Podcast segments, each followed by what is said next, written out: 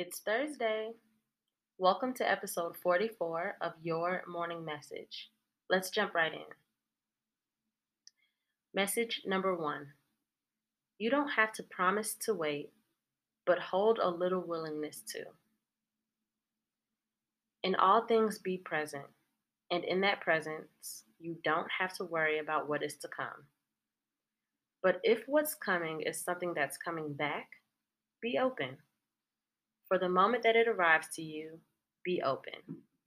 As long as it is good for you in all the important ways, don't hold back.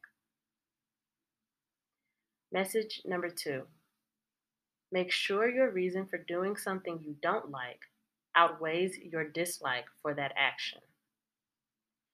You don't have to do anything that you don't want to do. And when you do, you don't have to think of it as doing something you don't want to do.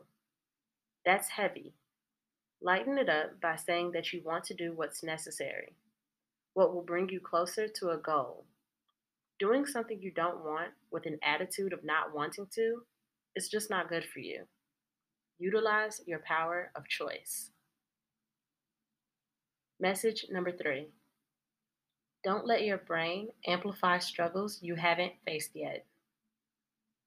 A lot of things are much worse in our minds than they are in reality. Don't burden yourself with the stress that fear can bring. As I always say, be present.